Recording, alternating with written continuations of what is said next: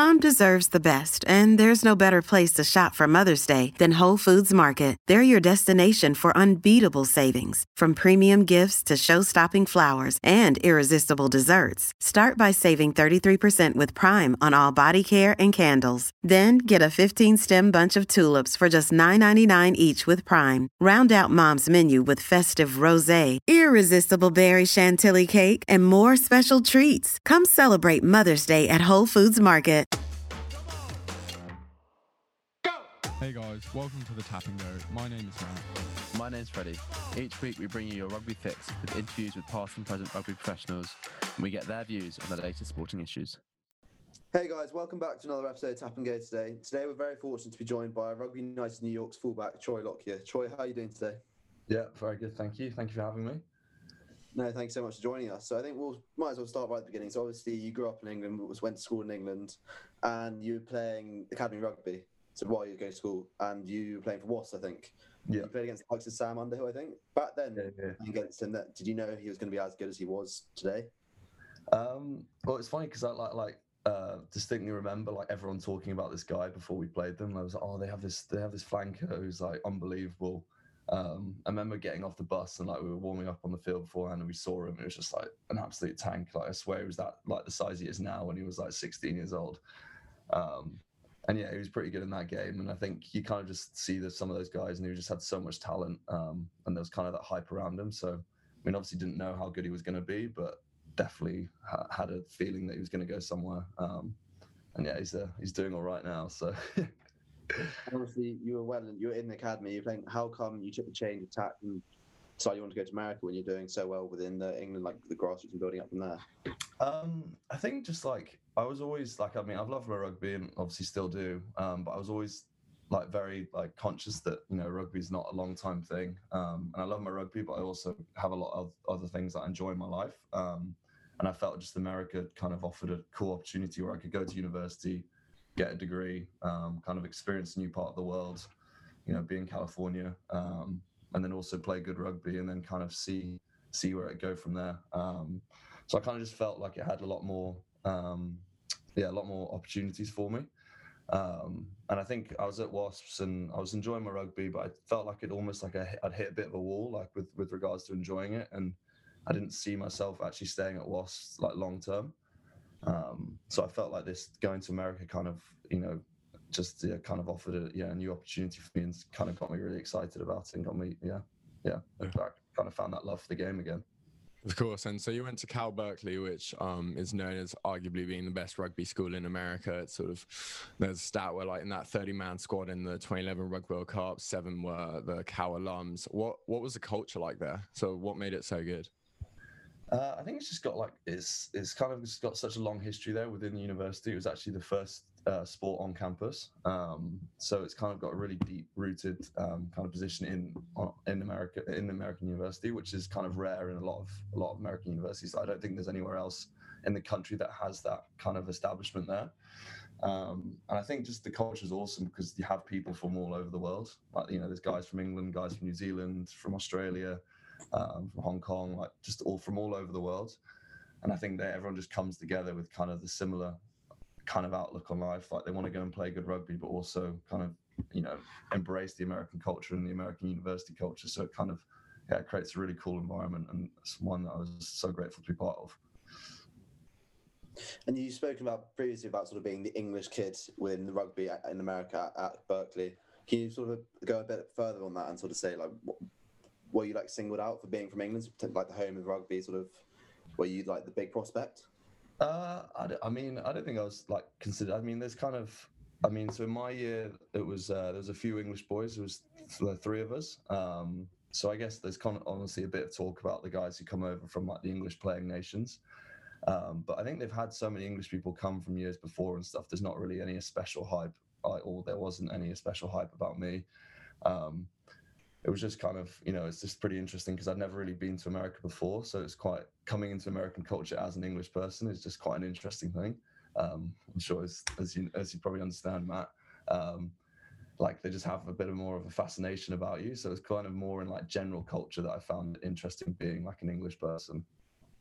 Mm, And Um, how, how did the sort of rugby change? Because obviously, Cal, you play on an AstroTurf. It's sunny all the time. So I guess compared to England, where you're playing on grass most of the time and it's wet weather, did the style of rugby change a lot? yeah, it's like completely different. I mean, I'm sure you guys know, like in England, like you literally just dream of like having a Saturday that's sunny weather. Like I always remember like the first month of season, like in September, would always be really nice. It'd be like where we'd play our nicest rugby. And then as it got into like October, November, would just be like, especially when you're playing fullback, would just be so miserable because it's just muddy, rainy, and awful. Um, so yeah, going to California and you, you can just play such a nice brand of rugby because it's, as you said, nice every every day. So that was awesome. You know, like I love you know playing exciting brand of rugby. So yeah, that was awesome. Um, I think also playing sevens as well in that weather as well was just awesome because like whenever you're in England, you play in Rosslyn Park or whatever, it tends to always be bad weather, and you actually never really get to play that nice of a sevens game. Um, so yeah, just being able to play on a fast field um, with good conditions just helps uh, helps people like me. That's for sure. Nothing quite like a nice wet Thursday afternoon on the field, though. yeah, exactly, exactly. Um, was there anything in particular that you noticed about when you went to Berkeley about like sort of the change, sort of looking away from rugby more as like in the college sort of way that you your life sort of differed? Does that make sense? Um, yeah, I think just like, I think I got a bit of appreciation for like kind of my my like passions and stuff outside of rugby. Um, so I had uh, I had uh, my first two years at university. I actually got there and had two like year long injuries. So I basically didn't. I played like one match in two years. Um, so I kind of got out there with obviously all this excitement and all this kind of like you know yeah, excitement to play, and you know, just couldn't wait for the opportunity. And I got there, and then had these two injuries, which basically meant I didn't didn't was on the sideline for two years. Um, so it kind of made me really like focus on the things that I enjoyed outside of rugby because you never know what's around the corner.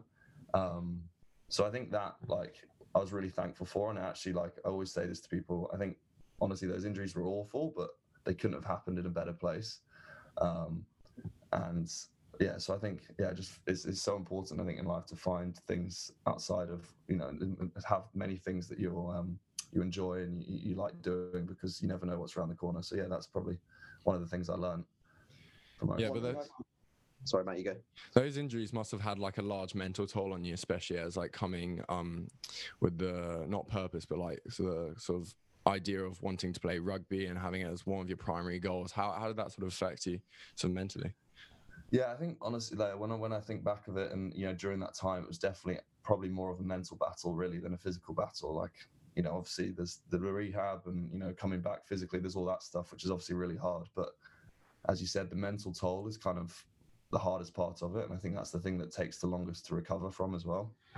Especially with like ACLs, because there's also like the confidence of you being able to do, you know, move the way that you used to move and stuff like that. Um, I think it's just you gotta just you just gotta stay positive and you kind of just gotta think about all the hard work that you put in and all the all the rehab, all all that stuff is and all the work with the physios, all those things. You've just got to have confidence that when you do come back, you've done everything you can to get you in the right position. And to be honest, that's all you can really rely on. And then you just kind of go from there and just slowly build it up. Um, but yeah, no, it was it was definitely a mental battle, and um, I think honestly, I'm probably mentally stronger now because of it than I was before. So One thing we briefly mentioned earlier is sort of the difference between England and America. But one thing I find crazy is the fact that if you're going for on a Saturday to go play rugby, you fly potentially across Yeah. the country. Like so far, was that something that took almost a bit of adjustment in sort of your preparation for games and stuff? The fact that you Yeah, do so yeah. much traveling.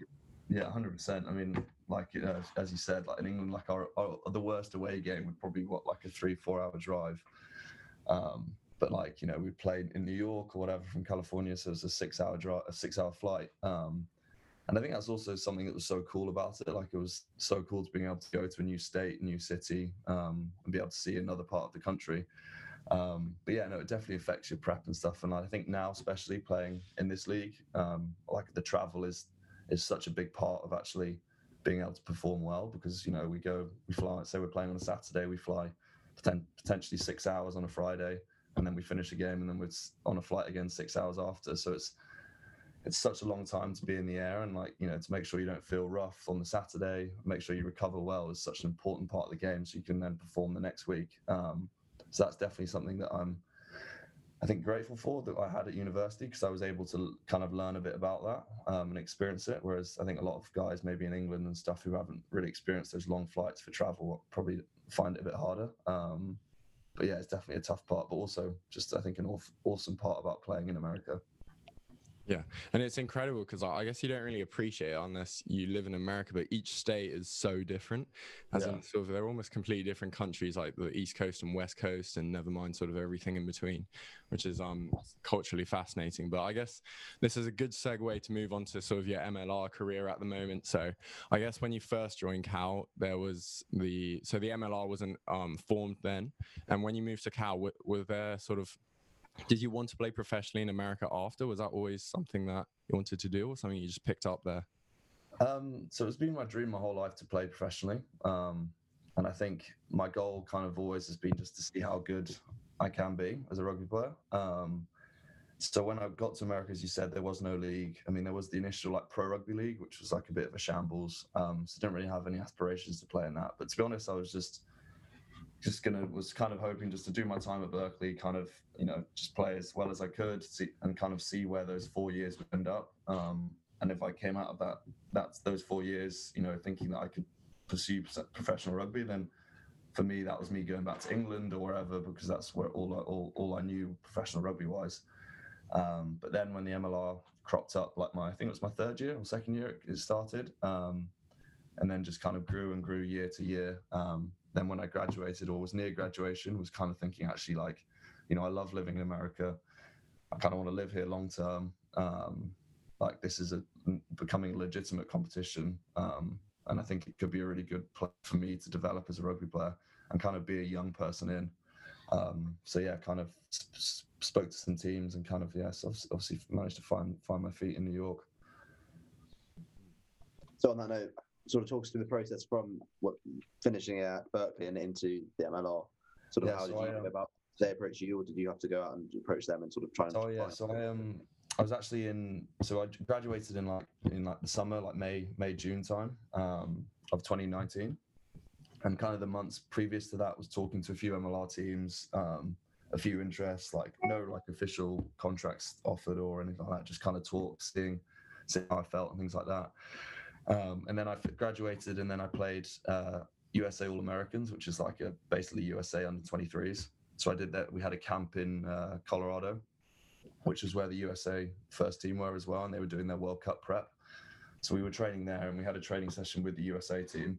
And their uh, backs coach, Greg McWilliams, was who was the head coach of New York as well. Um, he was he led the session, and he he, he spoke to me after the session. He was like, "Oh, like what are your what are your plans?"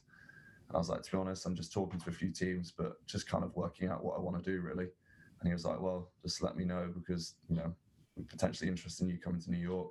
Um, so kind of months rolled by. I went back to England, still talking to teams, wasn't really sure where I was, what avenue I was going to go down. Um, and then I was playing for Richmond in London, kind of working out, maybe deciding if I could maybe see if I could sign for a champ team or a prem team in England.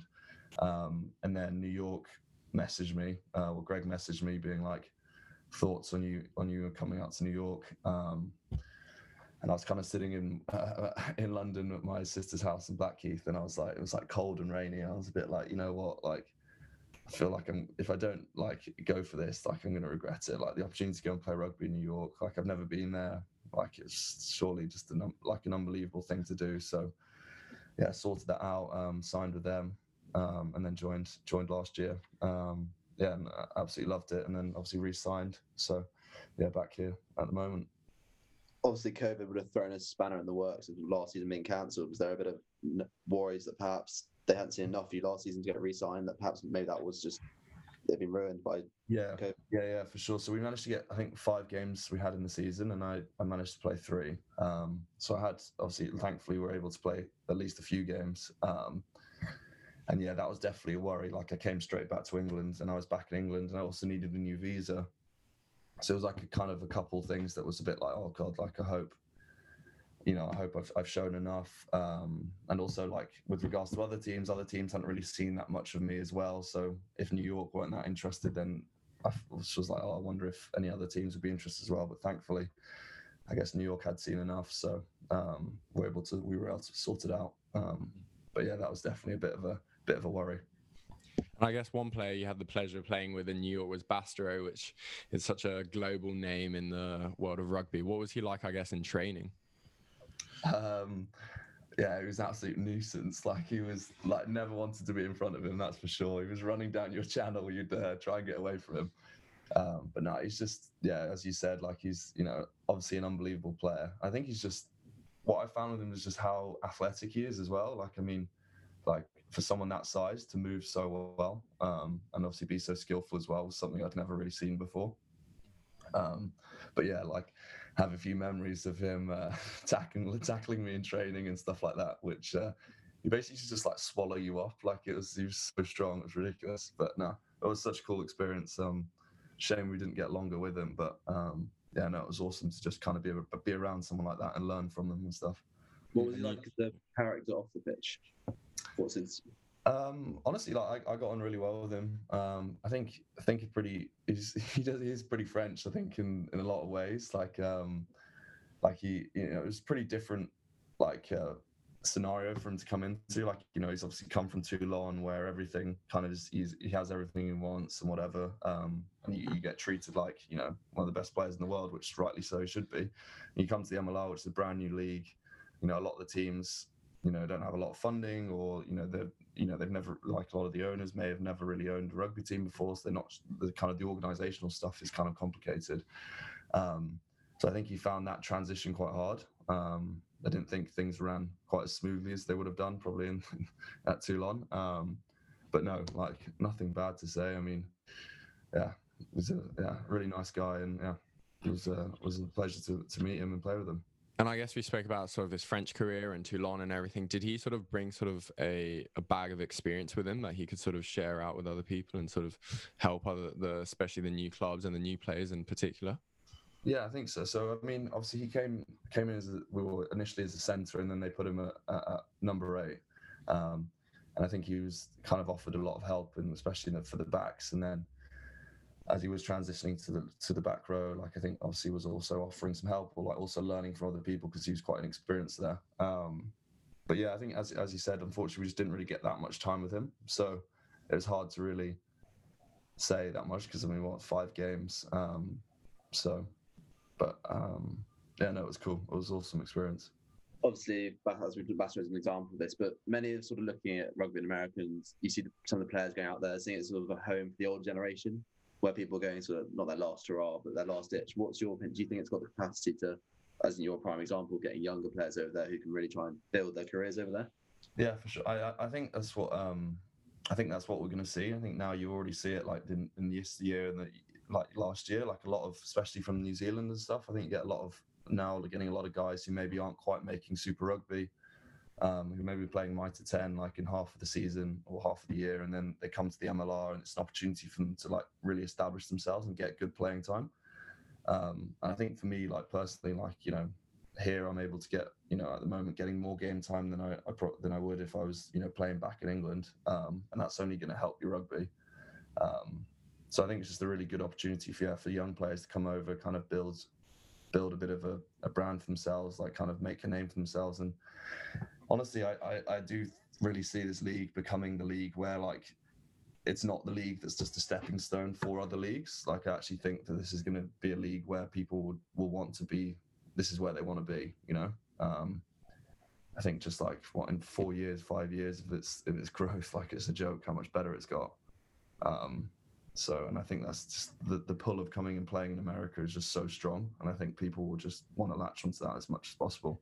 And what what's the pull? Is it sort of the, the country or is it sort of the opportunity or?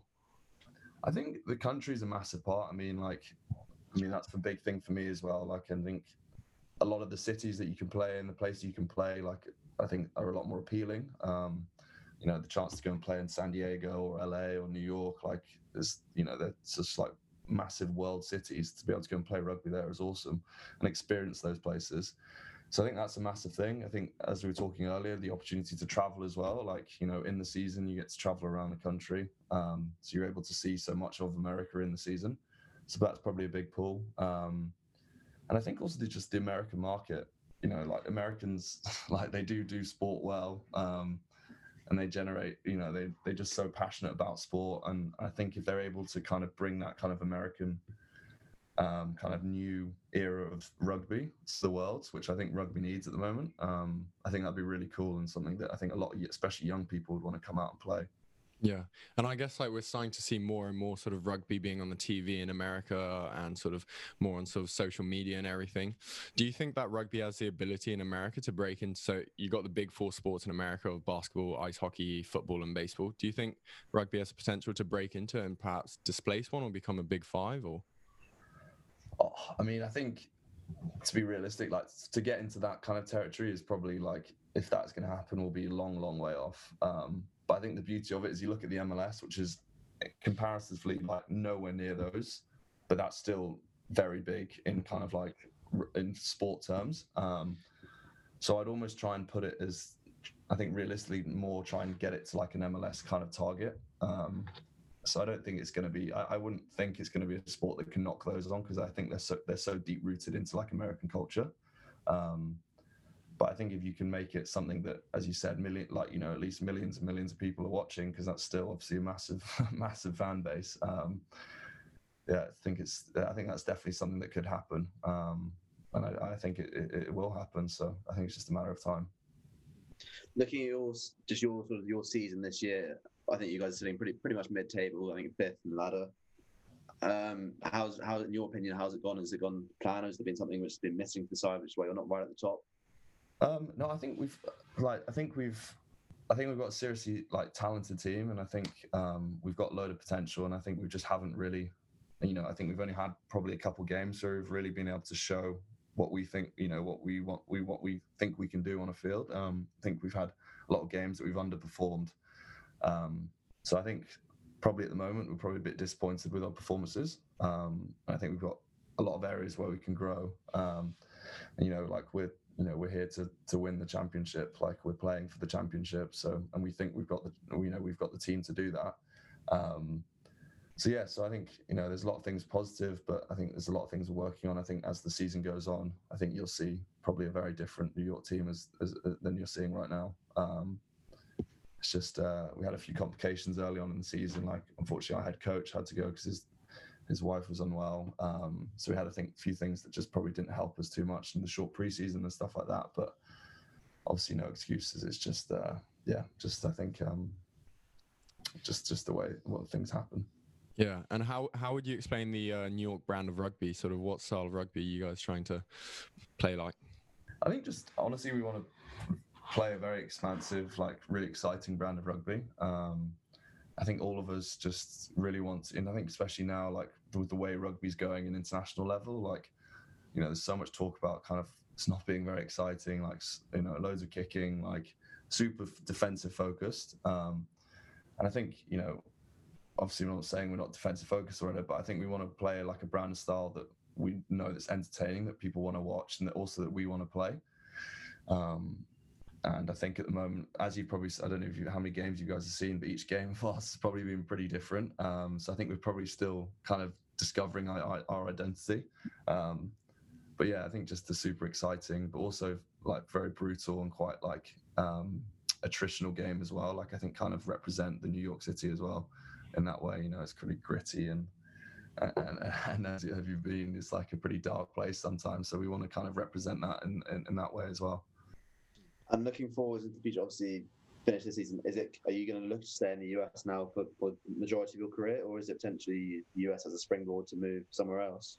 Honestly, you haven't really got um, plans like either or. Um, I think at the moment I'm just really happy playing my rugby here, um, and I think if that continues, then I'll stay. Or if I, you know, start thinking that maybe a potential opportunity to go back to England and and have a go in the Premiership, like I think that obviously would also be awesome. I think yeah, just uh, I haven't really got a set a set plan or a set goal. Kind of just as I said before, just trying to just see where if I think it's the best place I can play and the best place for me to get better, then um, that's kind of the the decision I'm going to make.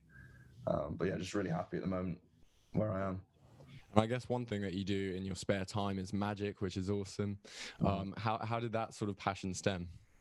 Um, so it stemmed when I was at school. So when I was at like when I was like 15, 16. Um, and it was I think it was like I think when I was really young, my mum said that I was always really keen on magic. Like I always used to love like when magicians came to parties and stuff. Like I don't really remember, but she said I always was fascinated with it.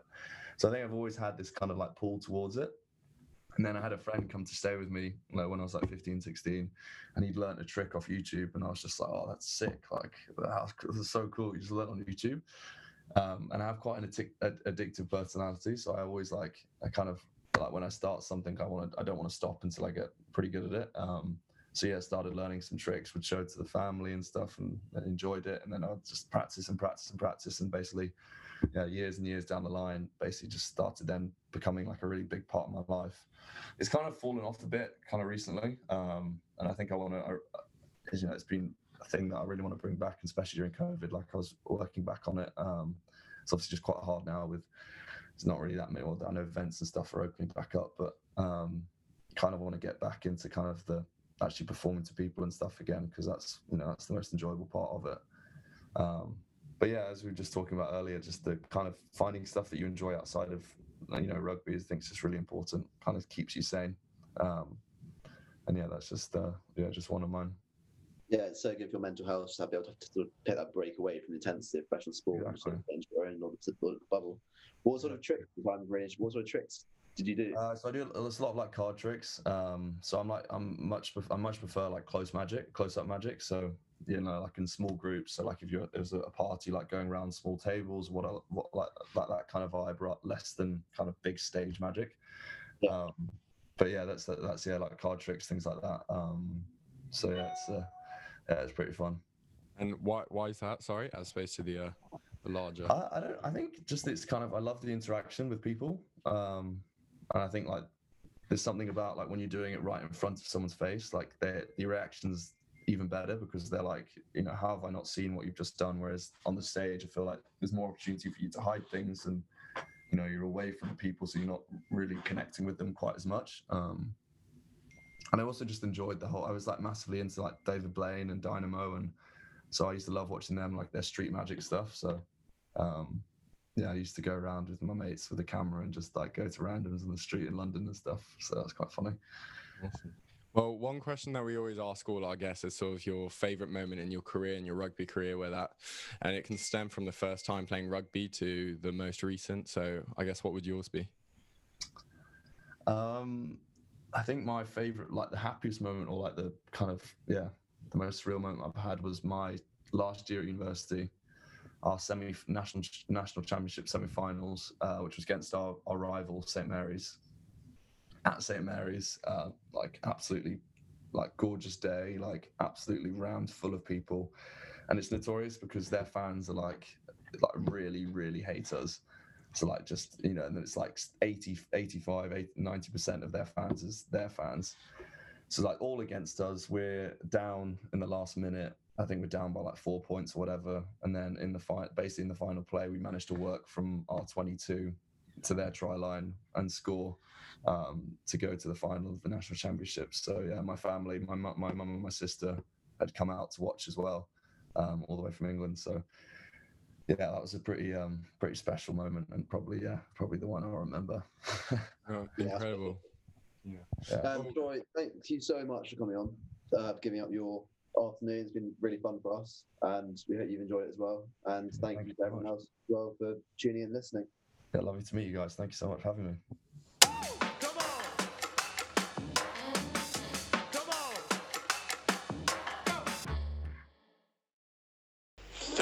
Listening to the Tap and Go podcast. I'm John Hardy and I'm a Loose Heads ambassador, the mental health movement normalising the conversation in rugby. Head over to looseheads.co.uk and get 15% off at checkout now with code TAP and GO. Take care. Sports Social Podcast Network.